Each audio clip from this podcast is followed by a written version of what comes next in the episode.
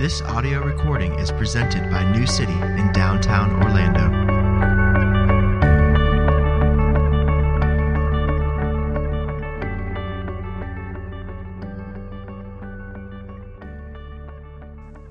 This morning's scripture reading is from the Gospel of Matthew, chapter 6, verses 19 through 34.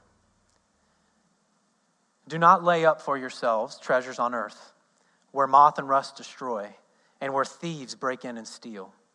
But lay up for yourselves treasures in heaven, where neither moth nor rust destroys, and where thieves do not break in and steal.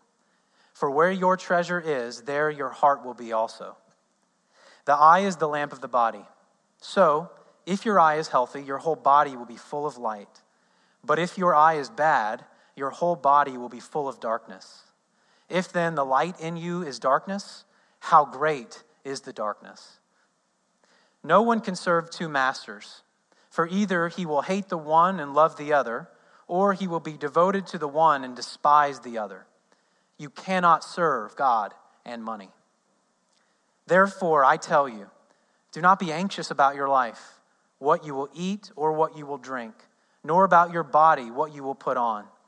Is not life more than food, and the body more than clothing? Look at the birds of the air. They neither sow nor reap nor gather into barns, and yet your heavenly Father feeds them. Are you not of more value than they? And which of you, being anxious, can add a single hour to his span of life? And why are you anxious about clothing? Consider the lilies of the field, how they grow. They neither toil nor spin. Yet I tell you, even Solomon in all his glory was not arrayed like one of these. But if God so clothes the grass of the field, which today is alive and tomorrow is thrown into the oven, will he not much more clothe you? Oh, you of little faith. Therefore, do not be anxious, saying, What shall we eat, or what shall we drink, or what shall we wear? For the Gentiles seek after all these things, and your heavenly Father knows that you need them all. But seek first the kingdom of God and his righteousness, and all these things will be added to you. Therefore, do not be anxious about tomorrow, for tomorrow will be anxious for itself. Sufficient for the day is its own trouble. This is God's word. Amen. Please.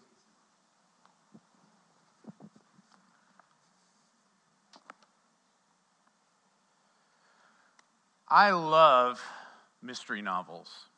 There are probably a number of different reasons why mystery stories, particularly British detective tales, intrigue me. But one is surely the fact that a, a, good mystery involves a smattering of different stories, different characters, different uh, vignettes and locations that, that seem somewhat scattered and overwhelming until at the very end they are woven together and you find that there's a clarity and there's a connection to that pastiche that has played out over a couple hundred pages.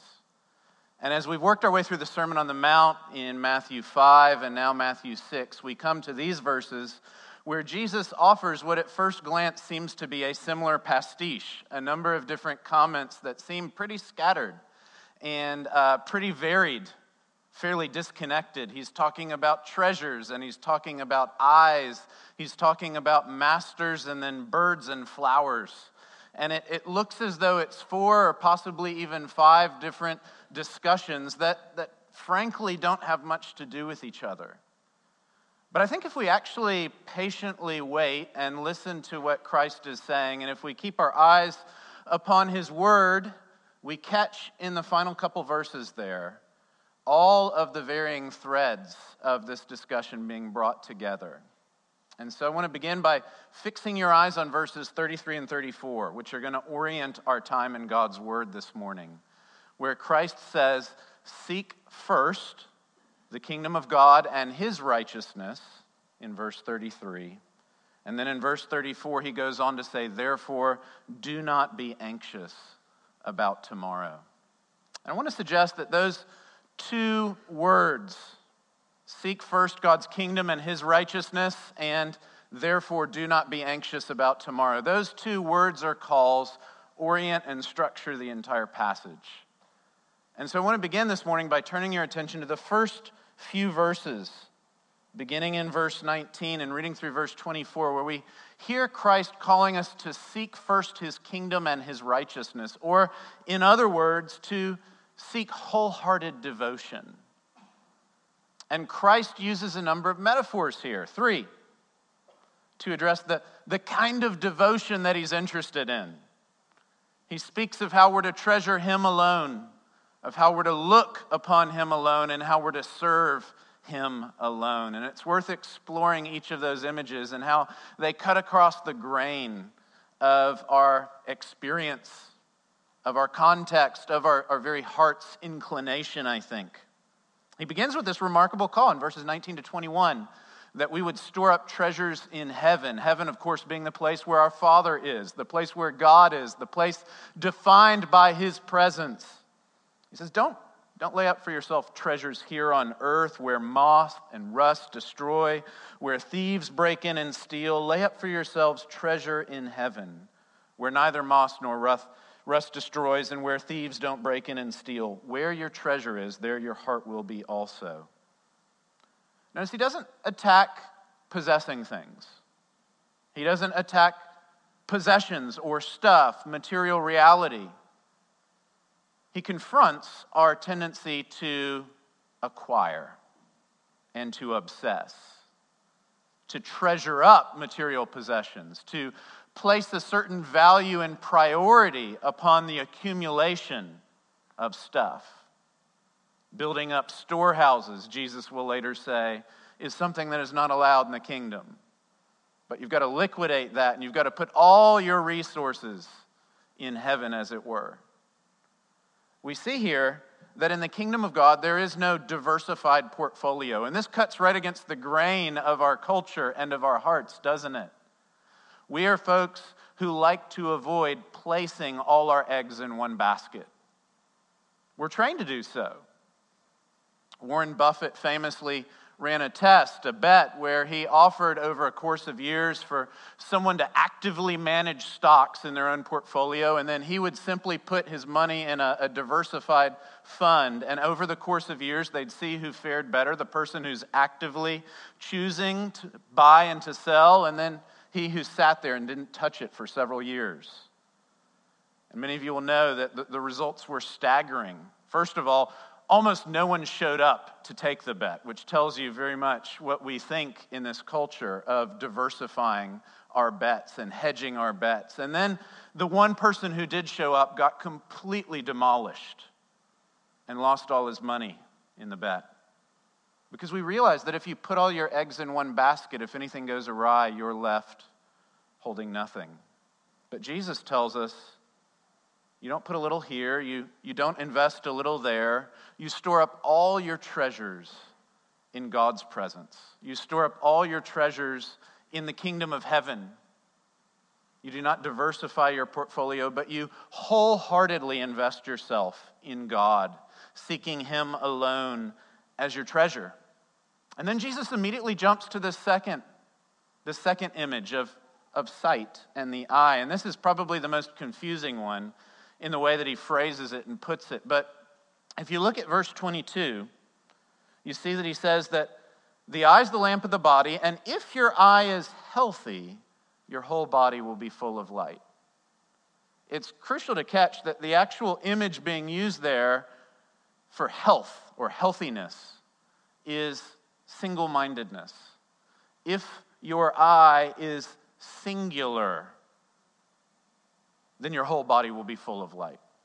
If your eye is scattered, if your eye is diffused, if your eye is lingering and moving across, glancing left and right, then your body will not be full of light. You will not be given illumination, but you will in fact be darkness. Oh, how great the darkness, Jesus goes on to say. But if, your if your eye is fixed, if you're single minded in focusing on God and His light, then you will be full of light. Jesus is saying that in the kingdom of God, there is no texting while driving, that you are to look to God alone. As we sang earlier, we keep our eyes fixed on you. That we don't look to God and to the horoscope. We don't look to God and to the wisdom of the culture. We don't look to God and to our own intuitions or our own desires, but that everything runs through the filter of God's word. Everything has to be regulated by God's wisdom revealed in Jesus Christ. Everything has to be judged ultimately as it runs through the, the sieve of God's written word. And then, third, Jesus turns to this image of service that you serve only one master. He says in verse 24, No one can serve two masters. Either he'll hate the one and love the other, or he'll be devoted to the one and despise the other. You cannot serve God and mammon or money. Bob Dylan, of course, famously saying that you've got to serve somebody. Getting at this idea that, that all of us are going to be about the task of living our lives structured and based on the principles and priorities of someone or some system. You don't have to like that person or that system. It's easy to think that, that service means you are trying to, to please and thus you're finding joy in someone else, but you can try to please and match up to standards and absolutely hate that person or that system, absolutely despair at your ability to meet its expectations. You can be trying to serve the parent whom you can never please. You can be trying to serve the boss whose expectations are absolutely never met, but who nonetheless guides your every waking thought. You can be trying to serve your own desires and yearnings, which, as soon as you've had your fill, you find your stomach yearning for another fix. We can despair. We can fail to find joy and happiness in what we serve, but we do serve something one way or another. And Jesus says, You're to serve me, you're to serve God. You're not to, to serve one on one day, another on Sunday. You're not to serve one here and another there, but you're to serve the Lord alone. You know, these three images remind me of a, another verse where God is speaking of the call to wholehearted devotion, and he uses, again, flexible language to get at all the different ways that, that, that we imagine our lives being offered up before others. In the first commandment in Exodus 20, verse 2, the Lord has said to Moses and through him to Israel and to you and to me that you shall have no other gods before me. And it's a fascinating statement that the phrase used there, before me, is the most flexible, ambiguous prepositional phrase in all of ancient Hebrew. It could be translated in front of me, beside me, above me, amongst me, or around me. If, if he wanted to say simply before me, there was another available prepositional phrase that would have been a lot more simple. It's very straightforward and obvious that, that God is saying, You don't have any other God anywhere near me. That the ambiguity is intentional and Jesus, in similar fashion, is, is taking these different images of the treasure and of the eye and of our service. And he's saying, whatever it might mean to parcel yourself out, whatever it might mean to give some unto the Lord and to hold others back for yourself or others, you've got to, you've got to do away with that. God is seeking wholehearted devotion. And so you seek first the kingdom of God and his righteousness. Now, that, that phrase, his righteousness, is one that we've been talking about week after week. The idea of, of justice or righteousness, two English words, they express the same word here. And, and you remember that, that Damien has pointed out on a couple of occasions that righteousness here refers to what God expects, the, the justice of life in God's kingdom, what we've been calling the good life of human flourishing, the life where we live according to the reign and the justice of Christ, our teacher and our king, our savior and our guide. And, and God's justice is a total justice. There are, there are a lot of people in the world who are happy with partial justice. as long as you stay within the lines, as long as your car doesn't weave off the road, as long as you don't egregiously or obviously harm another, you can stew inside, you can be flippantly paying attention to this, that, and the other. But Jesus says in Matthew 5 that it, it's not simply that you don't murder your brother or your neighbor, but you don't hate them. Jesus says it's, it's not simply that you don't commit adultery but that you don't look lustfully upon another. Jesus' justice goes so far, it extends into our internal lives, not merely our external performances. And so when Jesus is saying we're to seek first the kingdom of God and his righteousness, he's speaking of how God is calling for this wholehearted devotion that takes in not just what we do with our hands and our feet, not just what we do with our words, but what we actually feel inside, what we yearn for, our intuitions and emotions, our affections and our desires. That God wants you to treasure Him with all that you are, and God wants you to look upon Him and fix your gaze with everything that you have, and that God wants you to serve Him with every resource at your disposal, holding nothing back. It's a, a long way for Jesus to say what he, he says elsewhere is a summary of the law, where he says, You shall love the Lord your God with all your heart, soul, mind, and strength. You know, uh, a century ago, the, the famous theologian Abraham Kuyper came over to the U.S. from the Netherlands, and he was giving a lecture, and he famously said what's become a, a rather uh, oft quoted remark that there's not one square inch on this world of which Christ doesn't say mine and claim it as Lord. And we can add to that that claim that Jesus is Lord over all and he wants to have his way in every sphere of the world, not just in churches, but in communities. That he would also say there's not one nook or cranny of yourself that he doesn't want given wholly in devotion to him. It's not just cosmically true, but it's true of the Christian that God wants wholehearted devotion of your treasuring and of your watching and of your serving, that it be wholly given unto God, that you would love the Lord your God with all your heart, soul, mind, and strength.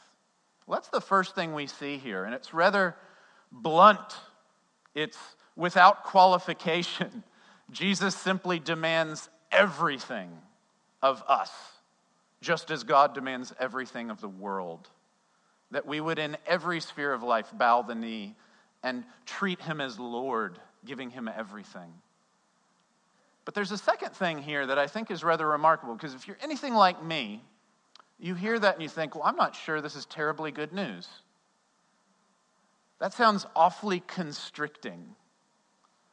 That that God would want to get up in my business in every area of life is a little alarming. We are folks who are trained, we are used to giving space. If a, a, friend or a family member is confronting me or challenging me or, or simply before me in need of something, I always have in the back of my mind the notion of running of finding space. We'll talk about this tomorrow. And, and we are well trained and studied in I'll call you back. And we'll get to that another time. The notion of someone who would be in our face and, and claim to receive every, everything we have all the time is alarming. It's challenging. I think it's, it's fair to say that it, it really cuts against the grain of both our culture, but also of our well practiced intuitions in our, our hearts. And so it's remarkable that Jesus goes on to say a second thing here. And beginning in verse 25, we see that to match his call for wholehearted devotion, he offers this remarkable, this remarkable word that we fight faithless fear with the promises of God. So let's look at those verses. He, he begins by saying, Therefore, I tell you, don't be anxious about your life, what you'll eat, what you'll drink, nor about your body, what you'll put on. Is not life more than food, the body more than clothing? He, he calls us away from rush and hurry, as we've sung earlier. He calls us away from anxiety and faithless fear. He calls us away from what Calvin calls excessive care. Now, it's worth noting a couple things right off the bat. First of all, that, that care can be good, and you ought to show up to your job on Monday. And you ought to go about the task of brushing your teeth at night and in the morning. You ought to go about the task of, of laundering your clothes and of, of doing those things that enable life to work on a daily basis. And so Jesus isn't somehow suggesting that, that you sit on your couch and you wait for God to take care of everything. He's not calling us away from care of every sort and responsibility of an appropriate form. We also need to note that anxiety doesn't all come from lack of faith, though Jesus is about to harp on a lack of faith. And that there are experiences of, of anxiety that find roots in other situations. And so the silver bullet to somehow dealing with every anxiety isn't to always treat it as a lack of faith. And, and there are appropriate recourses to all sorts of other remedies for situations where we fall into disorders of anxiety. And Jesus isn't somehow suggesting we simplistically reduce everything to one concern. But, but, Jesus does say that we all have a tendency, a preponderant tendency to excessive care and to faithless fear. Not that every anxiety falls into this or is rooted in this, but that so much of our experience flows out of a heart that fails to trust God. Jesus will address this in a number of ways. He pulls out a couple of images the birds, the lilies. Think about just that image of the lilies, which comes up here in verses 28 and 29. Why are you anxious about clothing? Consider the lilies of the field, how they, they grow. They neither toil nor spin, yet I tell you, even King Solomon in all his glory was not arrayed like one of these. Now, lilies don't simply appear here. It's a, a, regular term that gets used throughout the Bible, and, and oftentimes it, it finds its way into Christian worship and liturgy, where regularly before we read God's word, as we pray, we recite the line from Isaiah 40 and, and repeat it elsewhere the grass withers and the flower or the lily fades, but the word of God stands forever.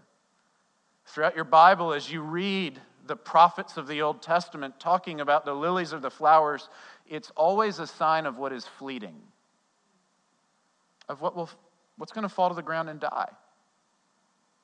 You can come to my front yard and observe that if, if you want to see what that looks like, of, of what looked like it had promise and delight, but then quickly wilted and faded away.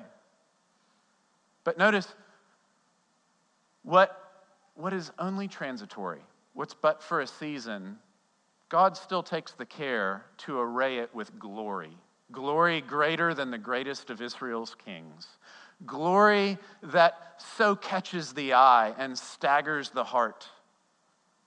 And you are not transitory. You will not wilt away. How will you not also believe that God will array you with remarkable glory and brilliance and beauty that so far exceeds the flower that's there only for a season. Jesus is taking this biblical image and, and he's turning it upside down. That God is, is going to care for us, God is going to meet our needs, God is going to give so excessively and liberally as to overwhelm us, going far beyond the care he shows to the flowers of the field. Jesus, of course, has just taught us in the Lord's Prayer, which we looked at a couple weeks ago. God cares for every facet of our lives. Think about what we ask in the Lord's Prayer. We address God, His name, His kingdom, His will, and then we get down to the real business of addressing our needs before God. And we ask for daily bread. And we ask for the forgiveness of trespasses or debts before Him. And we ask for Him to keep us from temptation. I think so often, if you're like me, you're tempted to reduce the promises of God, the provision of the gospel, to dealing with sin alone. But God teaches us to pray for your stomach too. The, the God who willingly sends his son to the cross to save you from your sins and reconcile you to him, he doesn't think it's too small a thing for you to be trained to pray for your daily bread. And we do well not to reduce God's provision or his promise. We sometimes get it into our heads that faith is the call to entrust your conversion and maybe judgment day to God. And that in the intervening time, which is, oh, most of your life, God wants you to be wise and prudent and go about it thoughtfully. But faith, in a biblical sense, involves every facet of your life. That the God who did unite you to Christ when you were converted, and the God who will come and intercede that you are justified on Judgment Day, is the same God who promises to care for you, to watch over you, to provide for your every need not only to give you the bread of heaven and the cup of salvation, but daily bread. That God's care is unqualifiedly broad and it's inexhaustibly gracious, that He dispenses daily what we need, and He cares for our every, our every want. And that's precisely why it makes sense to be wholeheartedly devoted to Him. Think about that line in Deuteronomy 6 You shall love the Lord your God with all your heart, soul, mind, and strength. That Jesus is unpacking, this idea of wholehearted devotion. It's, it's worth remembering it, it follows on the heels right after, and it flows from perhaps the most famous line in the Old Testament Deuteronomy 6 4. Hear, O Israel, the Lord your God, the Lord is one. It was a staggering statement. They'd come from Egypt, a land of many gods. They were about to stroll across the river into Canaan, a land of many deities. And having come from that and about to enter into that, God reminds them that there's only one God. There is only one Lord, and that means there's only one provider. You see, in the ancient world, the gods were all niche deities. Just like the, the vendors that you pay off at the end of the month, you have to write a, a check for the house, a check for the insurance, a, a, a check for this, and a check for that. You've got to pay off each and every person because they all provide only so much. And if you look to one vendor and you say, Well, I, I couldn't use that because this was wrong, they'll say, That's somebody else's problem. You've got to go talk to them. That was, that was the religion of the ancient world, that there was a God of the harvest, there was a God of war, there was a God of health and of fertility and this, that, and the other. And you gotta, you gotta put an egg in every basket and keep them all happy so that life keeps going and you flourish. And against all of that, God levels it and says that your Lord God is one. And so you put all your eggs in one basket and you trust Him for everything. You don't go for forgiveness of sins here and for daily bread there. But you learn to hit your knees before this God and this God alone. You learn to take every day's troubles to this heavenly Father. And you learn you learn to take every request in Jesus' name because he doesn't simply accomplish eternal salvation, but he saves you even now here on earth. So that every gift you receive is a blood bought gift received because of what Christ has done.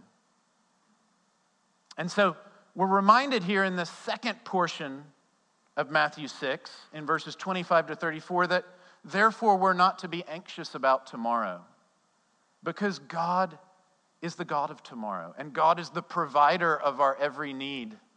And our anxiety flows from a lack of faith that, that God will pull through, that God is capable, that God is interested.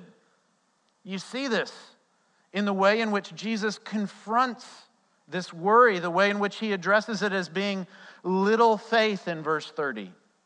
If we worry about tomorrow, we're likened to those who have small faith.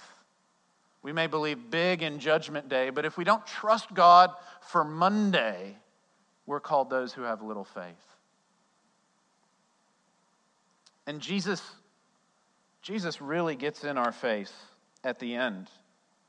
You know, I, I take great heart in this as someone who is prone to sarcasm. But, but Jesus can bring it when he decides to bring it. And if you look at verse 34, he says, Don't be anxious about tomorrow, for tomorrow will be anxious for itself. Now, that's the stupidest idea on the face of it, right? Tomorrow, tomorrow will be anxious for itself. It's on the face of it absurd. And that's precisely the point. Jesus is saying your excessive care is just as absurd as the idea that tomorrow is going to take care of itself. In other words, he's, he's deconstructing my deep desire and longing to have everything sorted out before the fact, to have gamed out every scenario, to have planned for every situation, to have built up storehouses so that I can make sure I'm okay. He's saying that's absurd, and it's just as absurd that the day ahead will take care of itself. And there's something all the more sensible. You can just trust that the God who makes the flowers beautiful is going to be a God who provides you glory. You can simply know, as Romans 8:32 tells you, that he who didn't spare his own son but graciously delivered him up for us, how will he not also with him give us all other things? And that's why we find that as we come together and we worship and we practice the art of praying for our needs week after week, we learn how to trust God day after day. That the rhythms of dependence become intuitive and we are trained anew to turn to God, not ourselves, for daily bread.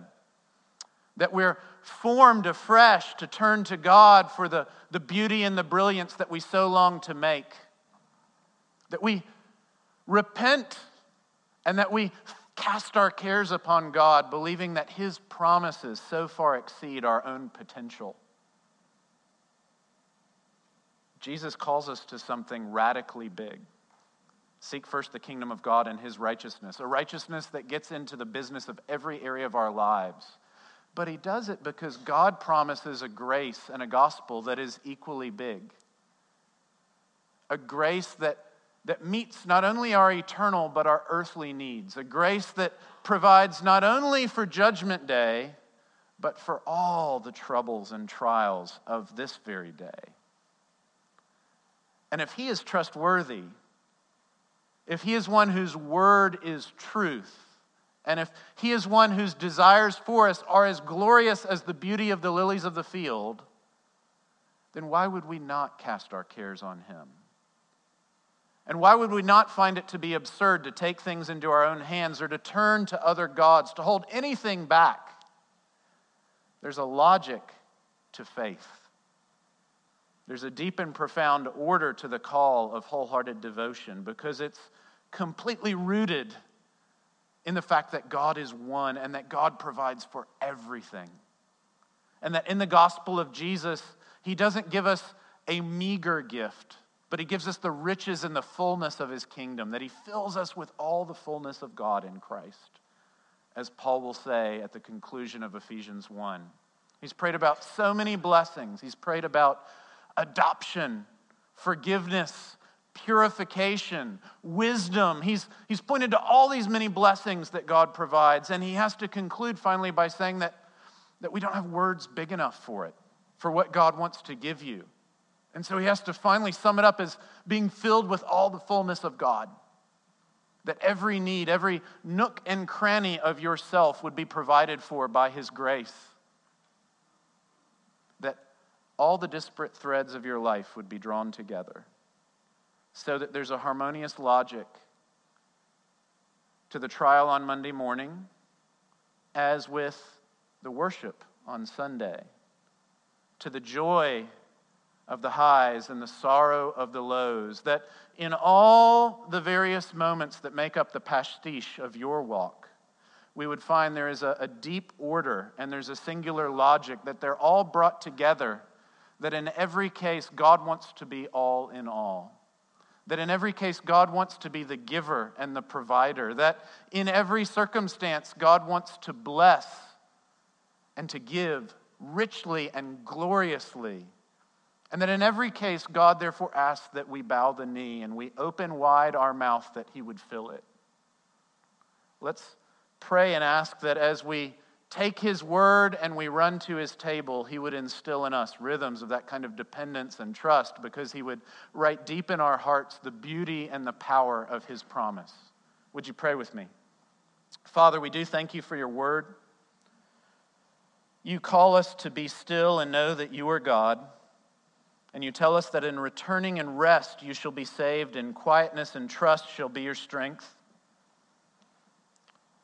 As we sing of you and as we come to your table to be fed by you, would you write deep into our hearts that longing and that yearning to cast every care upon you, to take every trial and temptation, every circumstance and sorrow in the name of Jesus to our God and Heavenly Father who, who cares for all and who wants, as He arrays the glory of the lilies in the field, to make us beautiful and good in Christ. And who has summoned forth the world out of nothing, who wants to bring blessing and righteousness out of the darkness and decay of our hearts. And so we thank you for a great Savior. And we thank you for a promise as wide as our world. And we thank you for a resolve that is rooted in eternity, that we can turn to you expectantly that we can confess before you penitently, and that we can hope in you wholeheartedly. We pray that by your Spirit you would help us to do so. In Jesus' name, amen.